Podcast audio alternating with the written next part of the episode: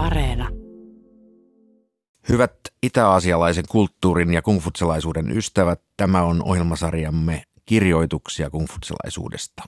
Jakson järjestysnumero on 62, jos laskemme mukaan varsinaiset luentajaksot. Näitähän edelsivät kolme johdantojaksoa ja nämä kaikki tietysti löytyvät edelleenkin areenasta. Tänään kuulemme hetkisen kuluttua luentakatkelman eräästä teoksesta, jonka nimi on Kevättä ja syksyä annaalien opetuksia hallitsijalle. Mutta kuten jo useamman kuukauden ajan on tullut tavaksi, paikalla olevat asiantuntijamme kertovat ensin hieman näkökohtia siitä, mitä tässä on tulossa kuunneltavaksi. Paikalla ovat Riika-Leena Juntunen, Jyrki Kallio ja Eero Suoranta. Heipä hei. Hei. Hei. Niin, kertokaapa, mitä on tulossa kuunneltavaksi? Kuhmutsalaisuus siinä muodossa, kun se on meille säilynyt ja siinä muodossa, kun se vaikutti Kiinan keisariajalla, muotoutui pitkälti vasta Han-dynastian aikaan, siis ajanlaskun alkua ympäröivinä vuosisatoina. Kuten aikaisemmissa jaksoissa on ollut puhetta, niin silloin esimerkiksi suuri osa näistä klassikoista toimitettiin silloin Han-kaudella, osa jopa uudelleen kirjoitettiinkin silloin. Oli myöskin merkittäviä yksittäisiä henkilöitä, jotka vaikuttivat siihen, että kungutsalaisuus nousi keisarin suosioon. Ja ehkä kaikkein tärkein tällaisista henkilöistä oli Tung Tung Shu, joka eli sataluvulla ennen ajanlaskun alkua. Han-kaudella hovi oli täynnä erilaisia ennustajia ja alkemisteja. Ja jotta kungfutsalaiset kirjanoppineet olisi voineet kilpailla näiden alkemistien ja, ja ennustajien kanssa keisarin suosiosta, niin kumutsalaisten piti kehittää kattava maailmanselitysmalli, johon sotkettiin sitten mukaan jinit ja jangit, suosittu oppi siihen aikaan, tai chi, tämä kosminen voimavirtaus. Nämä piti niin kuin, kirjoittaa osaksi kungfutsalaisuutta. Ja samalla piti pystyä selittämään sitä, että miksi kungfutsalaisuus on kaikkein paras oppi yhtenäisen valtakunnan vakauden ylläpitämiseksi. Ja tänään tosiaan kuullaan katkelmia Tung Tung Suun kirjoittamasta tai ainakin hänen nimiinsä pannusta teoksesta, jonka nimi voidaan kääntää kevättä ja syksyä annaalien opetuksiksi hallitsijoille, mutta tämä kirjaimellisesti tarkoittaa helmihuntua hallitsijan silmien edessä, mikä viittaa hankaudella keisarien käyttämään päähineeseen. Joka tapauksessa kysymyksessä oli teos, joka oli selvästikin tarkoitettu nimenomaan hallitsijan luettavaksi. Tätä seuraavaa luentaa on ehkä helpoin lähestyä siitä näkökulmasta, että ajattelee sitä yhteiskunnallista kontekstia, johon nämä tekstit on tarkoitettu. Eli jos oletaan, että tämä on Tong Tongshun teksti, niin hän on kirjoittanut sellaisena aikana, jolloin Kiina oli yhtenäinen, mutta sitä hallitsevan Han-dynastian keisarit eivät polveutuneet mistään aikaisemmasta hallitsijasuvusta. Eli oli tarve legitimoida jollain uudella tavalla sekä kumfutsalaisuus ideologiana että näiden uusien hallitsijoiden valta. Ja juuri sitä tarkoitusta varten tässä esitetään tällainen aika äärimmilleen viety esimerkki tällaisesta kumfutsalaisesta ihmiskasvoisen monarkian ihanteesta. Eli se, että hyödyllinen hallitsija on niin mahtava ja hieno, että hänen toimintansa toimii jopa maailmankaikkeuden tasapainon takeena. Tämä teksti kertoo siitä, miten hallitsijan paikka laminoitiin sinne kansan ja taivaan voimien väliin jonkunlaisena välittäjänä. Ja tästä näkyy myös se taivaan mandaatin, eli sen taivaan hallitsijalle antaman oikeutuksen hallita, niin kehittyminen ja vakiintuminen. Eli yksi sellainen historiallinen käänne tai, tai hetki, jolloin tämäkin ajatus taas vahvistui.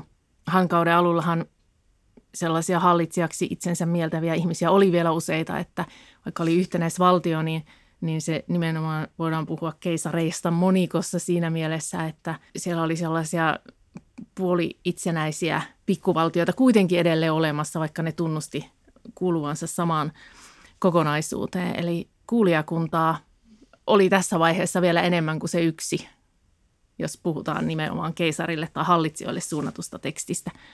Kuuntelemme tämän päiväisen jakson. Katkelmia Tung Chung Shun teoksesta Kevättä ja syksyä. Annaalien opetuksia hallitsijalle. Luvusta kuninkaallinen tie.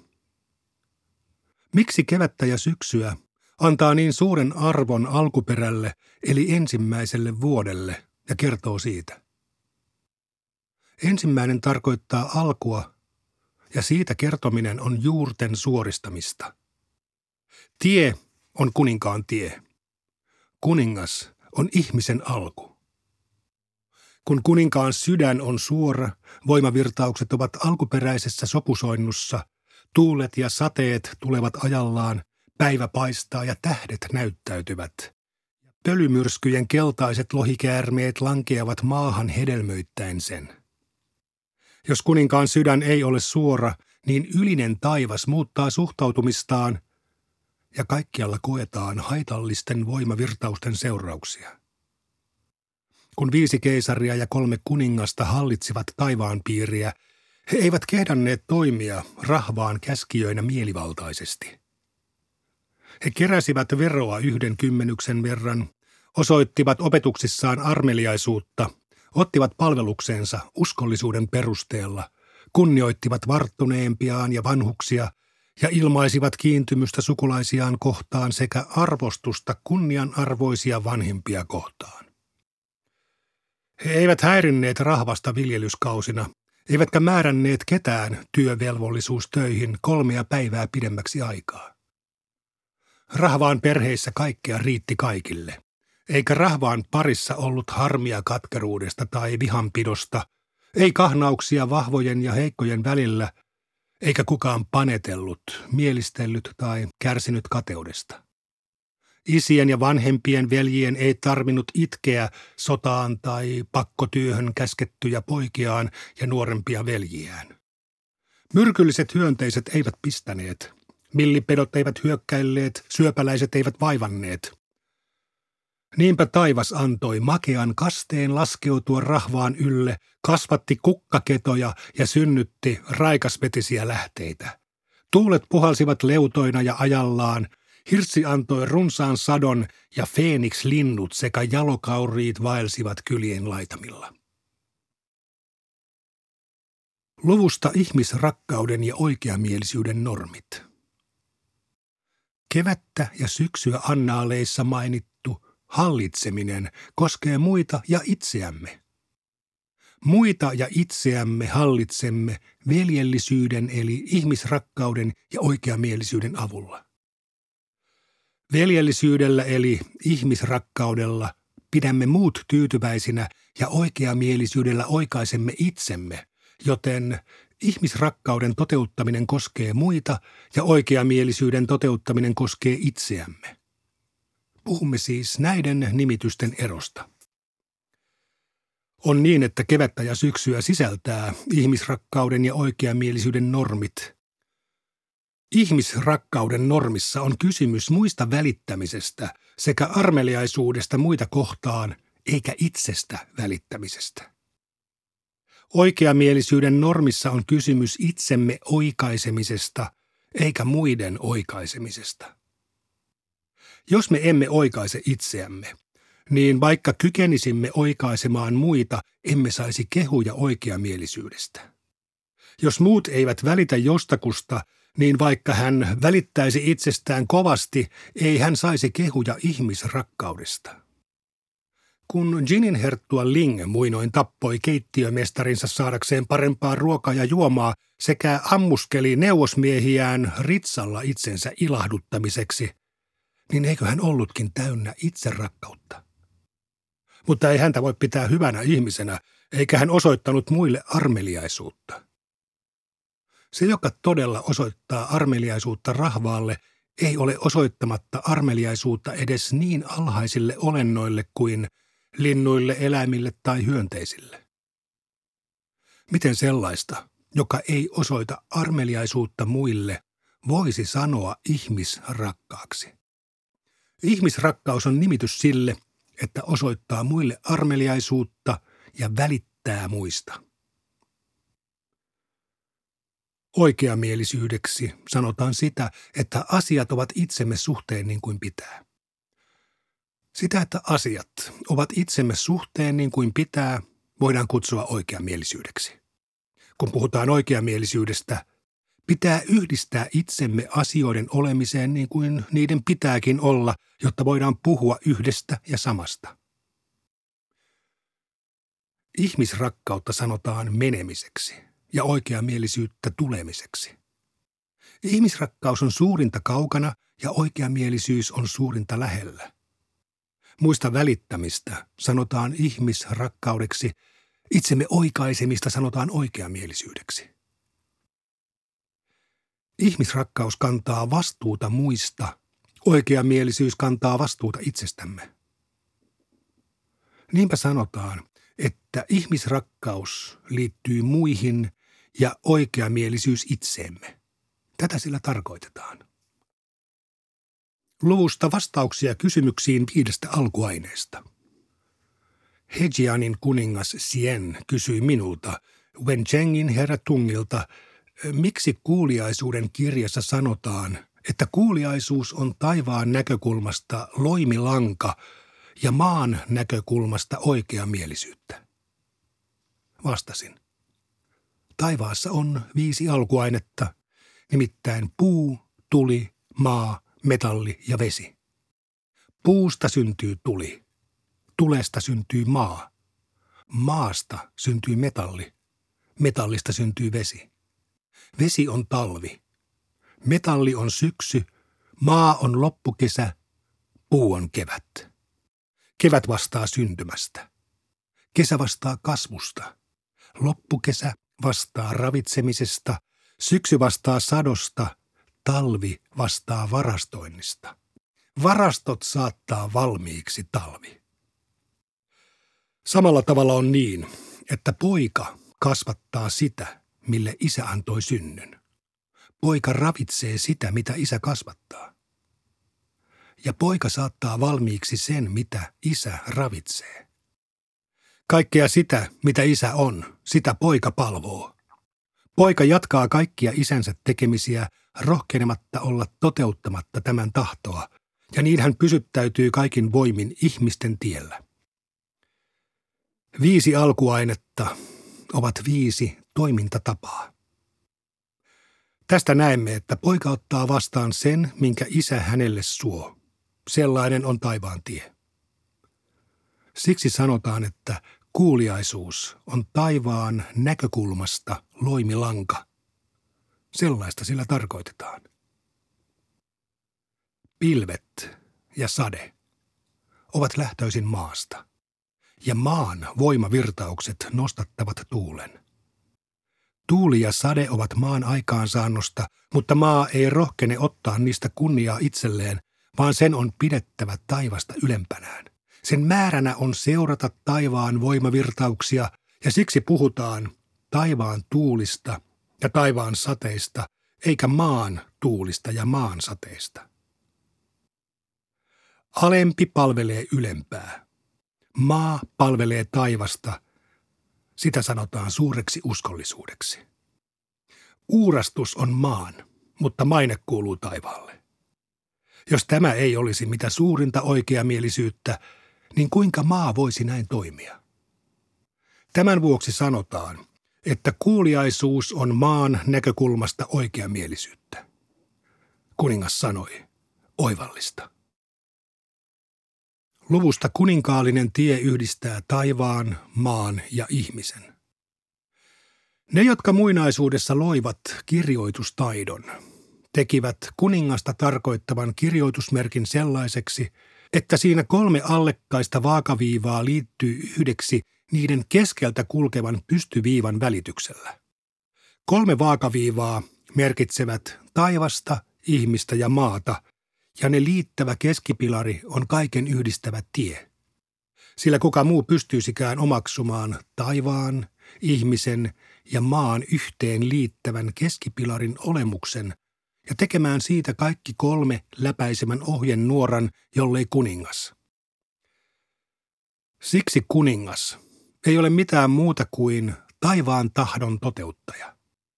Hän ottaa mallia taivaan tahdosta ja saa kaikki seuraamaan omaa tahtoaan ja pitäytyy aina ihmisrakkaudessa. Taivas on ihmisrakas. Ihmiset saavat määränsä taivaalta ja koska he omaksuvat taivaalta ihmisrakkauden, he ovat ihmisrakkaita. Luvusta perustaksi oikeamielisyydelle. Kaikki oliot nivoutuvat väistämättä yhtymiksi. Yhtymään tarvitaan yläpuoli ja alapuoli, vasen puoli ja oikea puoli, etupuoli ja takapuoli sekä ulkopuoli ja sisäpuoli. Kauneuteen nivoutuu aina rumuutta. Myötäkäymisiin nivoutuu aina vastoinkäymisiä. Hilpeyteen nivoutuu aina vihaa. Kylmyyteen nivoutuu aina kuumuutta. Aamuun nivoutuu aina ilta. Tällä tavalla kaikki oliot ja ilmiöt nivoutuvat yhtymiksi. Jin muodostaa yhtymän Jangin kanssa. Kuten aviovaimot muodostavat yhtymän aviomiehen kanssa, pojat isän kanssa ja alamaiset hallitsijan kanssa. Mikään olio tai ilmiö ei ole kuulumatta omaan yhtymäänsä, ja kullakin yhtymällä on jin-puolensa ja jang-puolensa. Jang täydentyy jinistä ja jin jangista. Aviomies täydentyy aviovaimoista ja aviovaimot täydentyvät miehestä. Isä täydentyy pojista ja pojat täydentyvät isästä. Hallitsija täydentyy alamaisista ja alamaiset täydentyvät hallitsijasta. Hallitsijan ja alamaisten suhde, isän ja poikien suhde sekä aviomiehen ja aviovaimojen suhde noudattavat jinin ja jangin vuorovaikutuksen tietä. Hallitsija ilmentää jangia ja alamaiset ilmentävät jiniä. Isä ilmentää jangia ja pojat ilmentävät jiniä. Aviomies ilmentää jangia ja aviovaimot ilmentävät jiniä. Jinin tie ei voi toteutua yksinään. Myöskään sen alku ei voi viritä itsestään, eikä sen ansioituneisuus lopussa voi olla jakamatonta. Tässä ilmenee toinen toistaan täydentämisen oikeamielisyys. Sen vuoksi alamaisten ansiot täydentyvät vasta hallitsijan ansioituneisuudella. Poikien ansiot täydentyvät vasta isän ansioituneisuudella. Aviovaimojen ansiot täydentyvät vasta aviomiehen ansioituneisuudella. Jinin ansiot täydentyvät vasta Jangin ansioituneisuudella ja maan ansiot täydentyvät vasta taivaan ansioituneisuudella. No niin, Riika-Leena. Hiukan haluaisin kiusoitella sinua tästä, mitä tuli todenneeksi taustakeskustelussa. Sinä et ilmeisesti ole varsinaisesti tämän katkelman ystävä. No mun täytyy myöntää, että tähän tavallaan luo vähän tätä pohjaa tuolle uuskungfutselaisuudelle, jota me vielä käsitellään myöhemmissä jaksoissa. Ja se on vähän sellainen sekametelisoppa, josta mun on aina ollut vaikea saada otetta. Eli siellä on varmaan vähän niin kuin Jyrki tuossa johdannossa sanoi, että laitettu yhteen hyvin erilaisia elementtejä. Mutta se on ehkä helpompi ymmärtää sen kautta, että, että miksi se on tehty. Eli, eli haluttiin saada ääni kuuluviin hovissa, jossa oli paljon siis muunkinlaista ajatusmaailman kannattajaa ja, ja silloin yritettiin luoda sellainen versio, joka vetosi hallitsijaa. Ja tässähän korostetaan esimerkiksi tätä luotettavuutta, joka oli nimenomaan tämä alamaisten velvollisuus osoittaa uskollisuutta keisarille.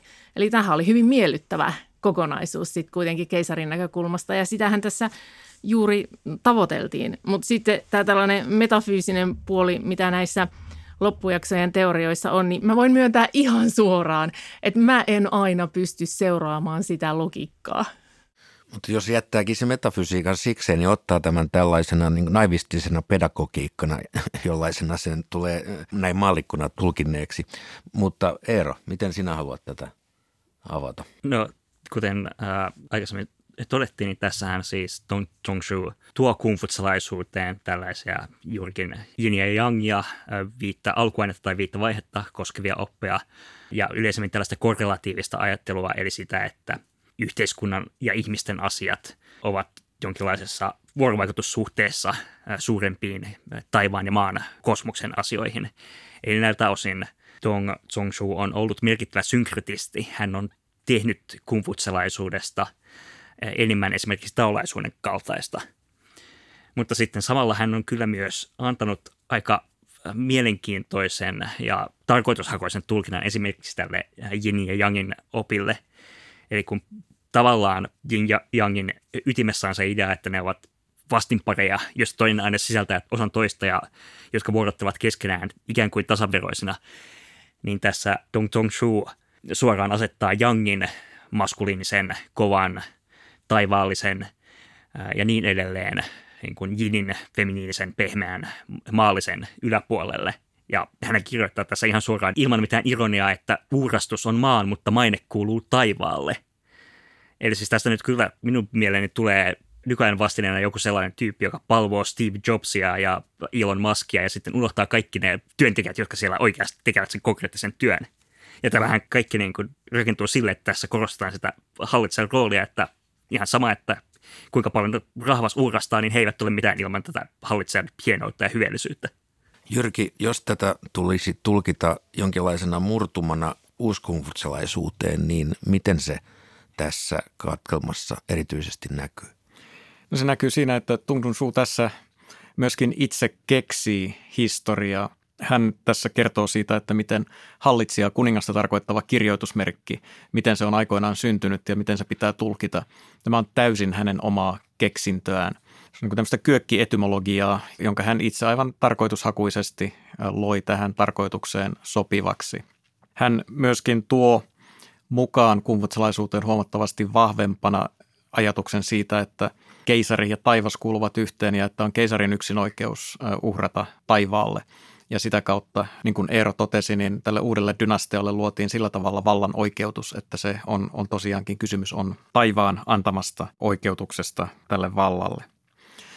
Tun Su on, sanoit tuossa äsken, että tämä on jonkinlaista naivistista opetuskirjallisuutta, niin voisin sanoa, että tämä on jonkinlaista konsulttikieltä. Tung Su oli aikansa konsultti, joka halusi hyvin tarkoitushakuisesti vaikuttaa hallitsijoihin – ja vaikuttaa heihin sillä tavalla, että ja puhua sellaista kieltä, jota hallitsijat halusivat kuulla, juuri niin kuin konsultitkin tekevät. Ja, ja hän, tässä korostaa hyvin paljon niin kuin, ää, juuri, juuri sitä, että miten, niin kuin Riika-Leena totesi, niin tämä kuuliaisuus ja luotettavuus on tärkeitä elementtejä, joita hän edellyttää. Tungsun Suhan toi myöhempään kumvutsalaisuuteen kaksi erittäin tärkeää käsitettä, kolme johtoliekaa ja viisi vakiota. Kolme johtoliekaa tarkoittaa yksinkertaisesti sitä, että hallitsija johtaa alamaisia, isä johtaa poikia, aviomies johtaa aviovaimoja.